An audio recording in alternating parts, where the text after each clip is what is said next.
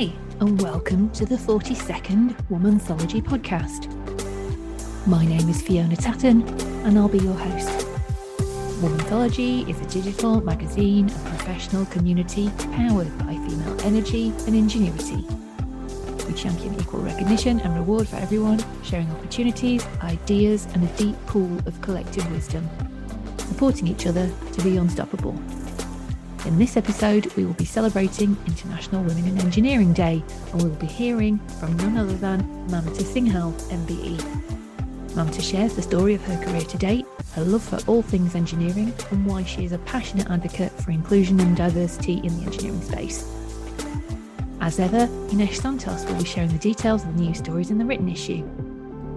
Quick reminder that you sign up for the Womanthology newsletter by filling in your details on the front page of our website. That's womanthology.co.uk. You can also join our LinkedIn community by visiting linkedin.com forward slash company forward slash womanthology and find us on Twitter, Instagram, and Facebook. Welcome to the Womanthology podcast. We have got Mamta Singhal, MBE, MBA, and she is, amongst many other things, a chartered engineer. And she is going to talk to us today in advance of International Women in Engineering Day. How are you doing, Mamta? I'm very well. What a pleasure to be on your podcast. Lovely to hear from you. Oh, well, likewise. We've been talking about getting you on the podcast for such a long time, so we made it happen. So I'm going to go straight in with the questions, and I am going to ask if you're able to talk us through your educational background and career to date. Oh, yeah, where do I start? Gosh. So I graduated two decades ago. God, it feels like it was yesterday, but I always had a massive passion for maths. Don't ask why, but I'm one of these people that loves to figure things out. So I really wanted to combine arts and maths. So I thought about architecture, but found an amazing degree called product design engineering. So I did that for four years up in Scotland at Glasgow University and the Glasgow School of Art. And then I did a master's in integrated product development, which is effectively design and engineering management. So looking at the full life cycle of products. During that time, I got a placement at Dyson, working on autonomous vacuum cleaners and dryers, etc. So it was really a very technical and design focused early start for me. And then after working in industry, I worked in the toy industry was amazing. I got my dream job working at Hasbro and children's toys. So you can imagine at 22, flying out to America to work on some of the big toys for Christmas was just amazing. I couldn't think of a better role. So I did that. But what I thought I was missing in my portfolio was really the bigger picture, which is why I went on to do an MBA. I was one of the youngest on the course. I started when I was just 26 with four years' experience. But I really leveraged that because I was around people who were in their 30s and 40s who had loads of industrial experience. I gained so much. And I did it part time while teaching Strathclyde University. I taught business to undergraduates and I also taught within their engineering department as a tutor. So I did that for two years and I graduated with distinction, which I was very determined. You can only imagine what I was like at that age. I made sure I got over 80% in all my exams. So that's my education, quite traditional, quite an academic route and not for everyone, but I've got a massive passion for learning. Well, I definitely did at that stage. I'm a bit more of a doer now. And then career wise, I've spent seven years, eight years in the toy industry from manufacturing, design, and regulations and safety and integrity of products because obviously in the toy industry and the children's space is, is paramount. And i've also spent some time in the food and drink sector. So recently have worked for coca-cola european partners and mars chocolate within packaging and project management and sustainability. And if we want to imagine you on a day to day basis, obviously no such thing as a typical day, but what sort of things might we imagine Mamta doing?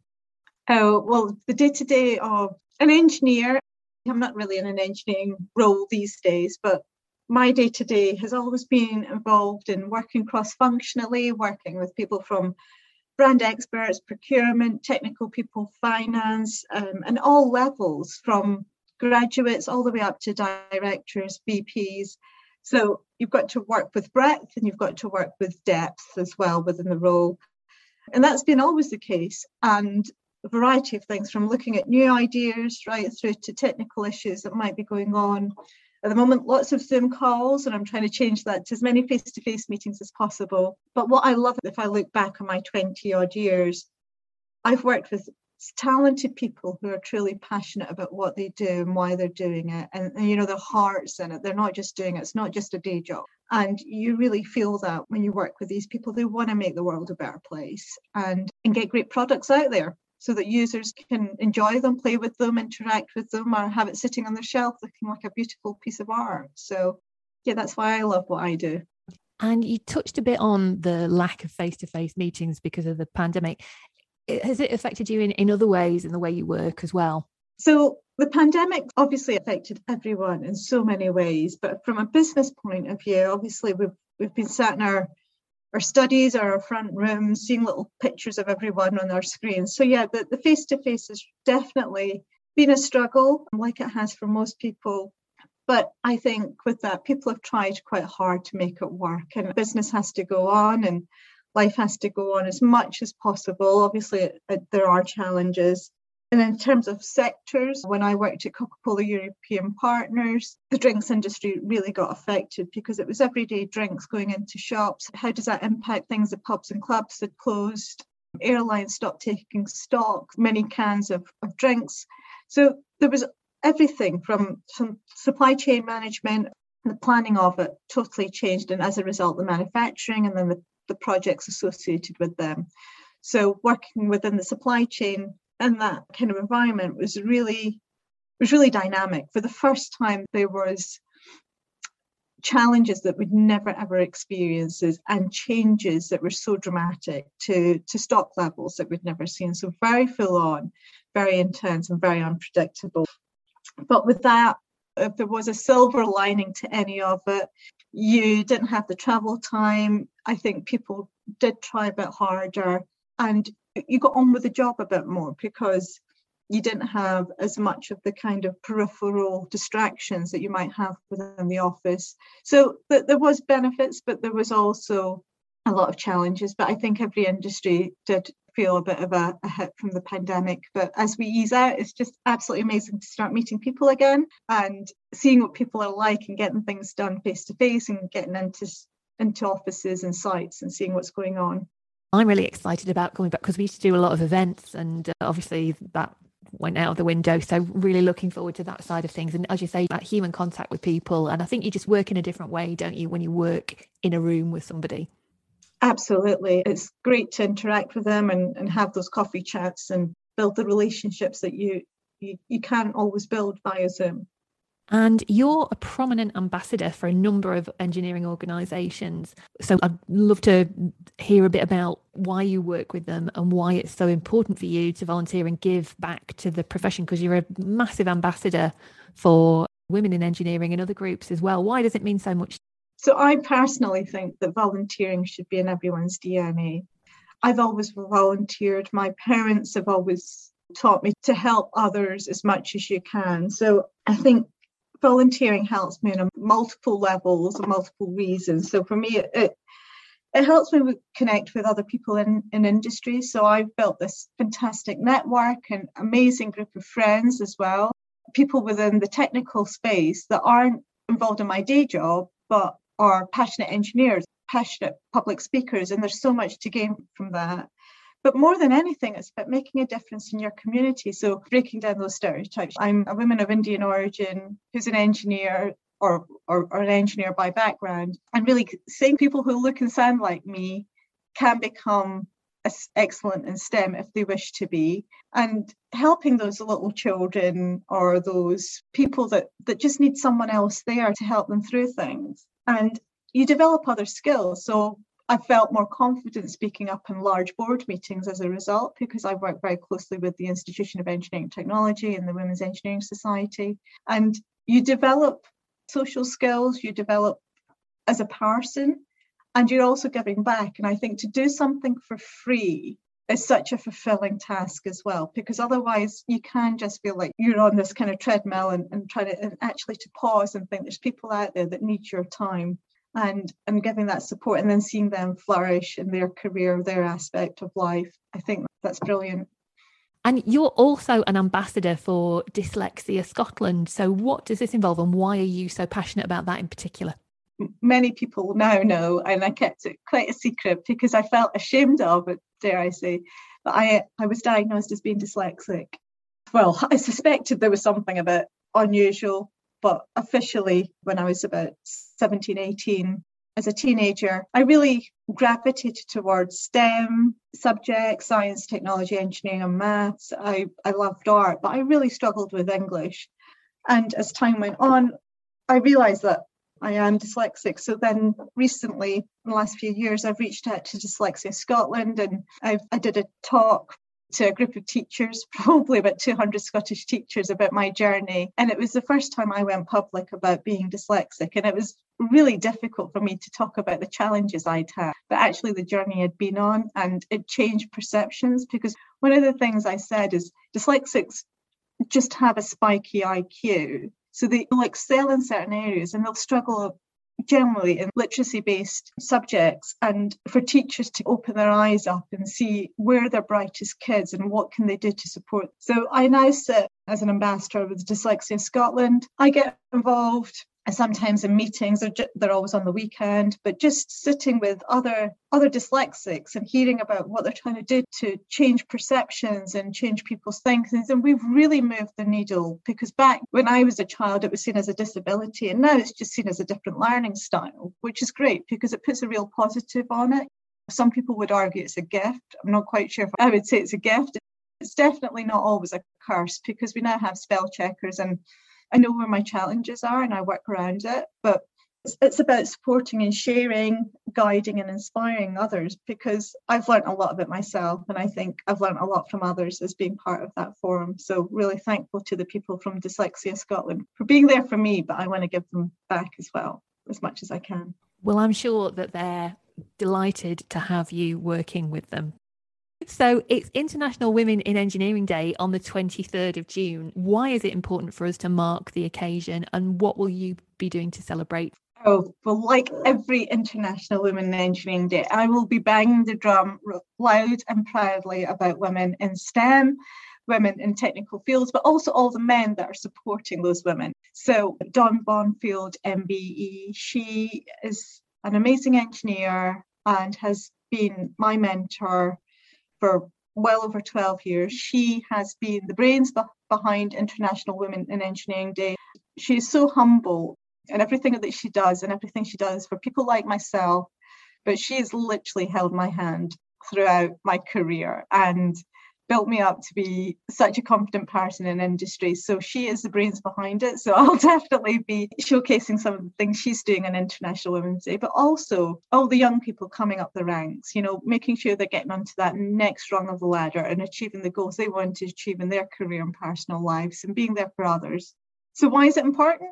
Back when I graduated from engineering, there was only about five or six percent of the engineering population were women. We're now thinking it's like 15% approximately.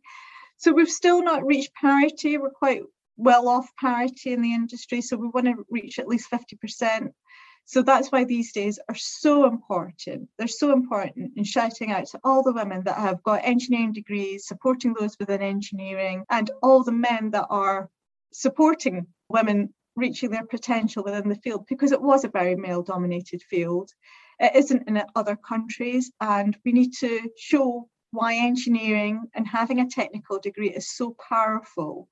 As much as I'm not an engineer as such in my day job, I see my engineering skills and my thinking and my analytical skills as being so useful on a day to day basis. And I wouldn't have changed it. I absolutely loved what I did. And I want to somehow get others to, to feel and interact with that industry in any way they can. Because engineering's everywhere. It, we, we, everything we touch and interact with on a daily basis has been engineered, manufactured in some way. I think it's only going to get bigger. Consumer products, sustainability, and, and all those aspects are at the forefront of everyone's mind. And that's why we need great engineers, regardless of gender. So it is a critical mark in everyone's calendar. Absolutely. So big shout out to all of those involved. So yeah, I love Dawn. She was in the very first issue of Womanthology all those years ago, and she's been right by my side ever since. And just what a, what a fabulous person. So yeah. yeah, echoing your your shout out there as well. We need more dawns in the world.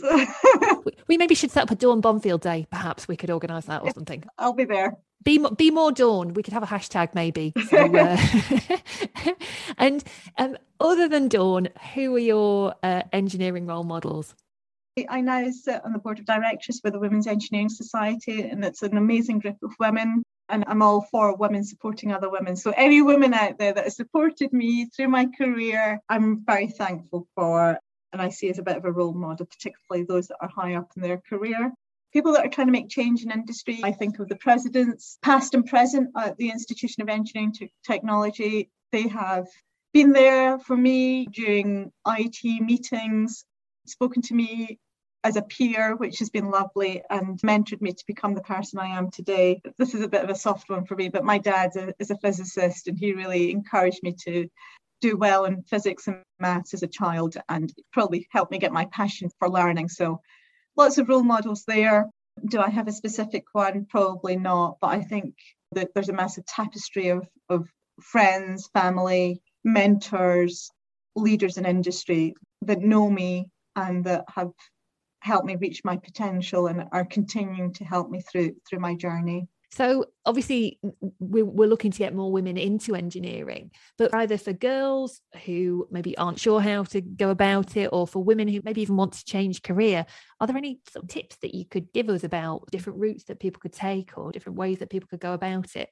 Yeah, so there's a multitude of routes to get into engineering and, and almost unlimited routes. So, as I said, I took quite a traditional route. I finished school, did an engineering degree, and then got an engineering job. But you, you can go down the apprenticeship route, you can work in industry and, and do things part time. You can be a support function within an engineering world if maybe you're not as keen on some of the technical sides of engineering. There are so many there's all, all these institutions that I'm connected with in somehow or some form. They have websites and resources that will help direct you to different ways of getting into engineering, speaking to other engineers and seeing what their journey is and what their path is. I go to engineering events, I hear people's stories, and it's just so insightful about why they became an engineer or how they became an engineer. Sometimes it's by default, they might have done a maths degree or a physics degree and then realised that they like to apply that in some way and then became an engineer. So many routes, and there's no right path and there's no wrong path. But all I know is that I want to see more technical minds in industry um, and across the board, and ideally more women within engineering. And I suppose going back to what you said at the start about the fact that engineering touches everything that we do. So everything around us has had engineering involved in some way. So maybe for people to pick something that they like that they're interested in whether it's i don't know cars or planes. Obviously, you've worked in food, food and drink, you've worked in the toy mm-hmm. sector as well. So you can pick anything that you're interested in. We'll have an engineering link there somewhere. Yep, and that's a great observation. Even things like greeting cards, everything is manufactured, right? I, I was watching the planes go by the other day. I was like, just think of the amount of technical expertise that it takes to take all those tons of material, the passengers, to have it feels like it's floating in the sky or moving in the sky. And that is an amazing feat of engineering. It's not an area I know much about, but all I know is it's absolutely fascinating and it makes me want to learn about it, even though it's not connected to, to my actual job. So that's why just observing the way the world works and what you interact with and, and what the backstory is to that product item. I think the food industry is amazing. Packaging and, and how flow wrapped made or cardboard or glasses made is just so insightful. I, I get totally absorbed in these things, but, but that's why I'm an engineer, I guess. It's something that we did recently in our Women in Mathematics issue. So we spoke with a lady called Louise Moll on the podcast who uh, runs Maths for Girls. And uh, she helped us link everybody's uh, careers with the UN Sustainable Development Goals. I think there's 16, 17 of those. Uh, and that was really interesting to look at the way people frame their careers and say, well, I'm not quite sure what I want to do in my career, but actually I would like to save the world. So how can I save the world? So you could save it by contributing to sustainability or to better communities or things like that. So I really liked looking at things in that way. I've never looked at them like that before. Absolutely. Yeah. There's so many ways to see how your life and your world can have a positive impact. So, the recognition for the work that you've done, what does that mean to you? You're an MBE. What was it like? Did you get to go to the palace? Who did you get to meet? Oh, well, honestly, when anyone talks about it, I just have a beaming smile on my face. It was such a surprise and amazing to be awarded an MBE. So I haven't been to the palace just yet. So plenty of time to find a dress and a nice hat and shoes.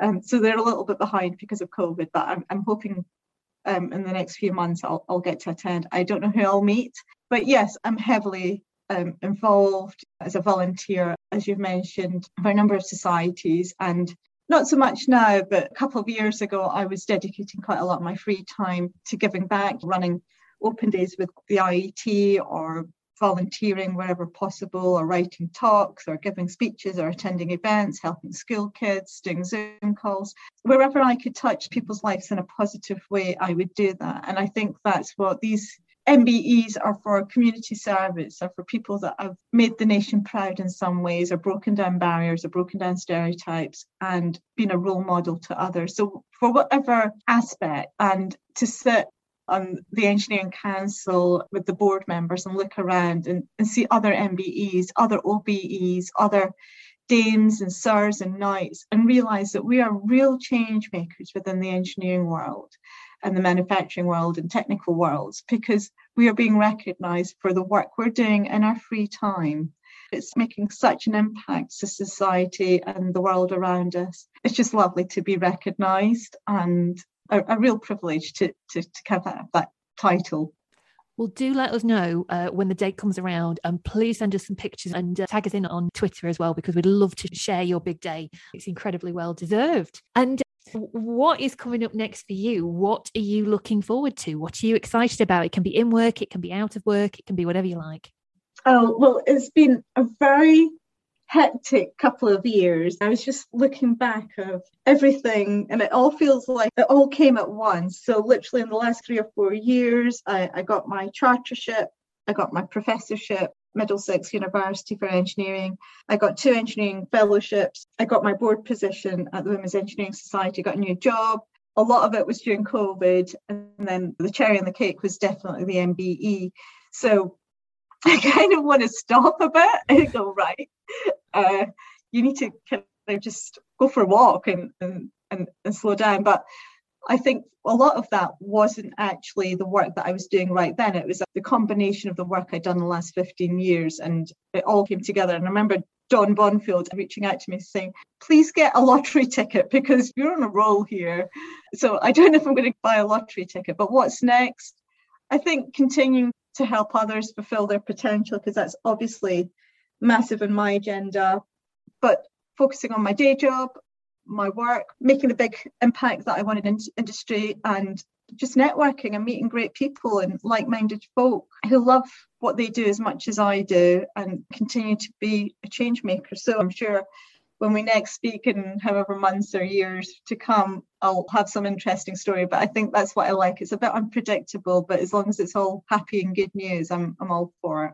Well, that's a really brilliant place to end it. But thank you, Mamta. Thank you so much. It's been the greatest pleasure speaking with you. It's taken us a while, hasn't it? But such a great pleasure.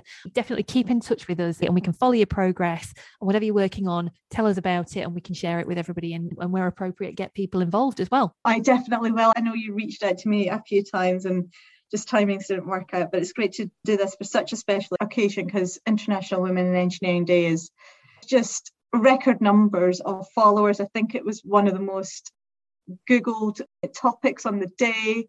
It's just getting such a following, and to see it start off as, as a little seedling and just become this massive, massive event that so many industries and companies and schools, colleges, places of work, everyday folk are getting involved in.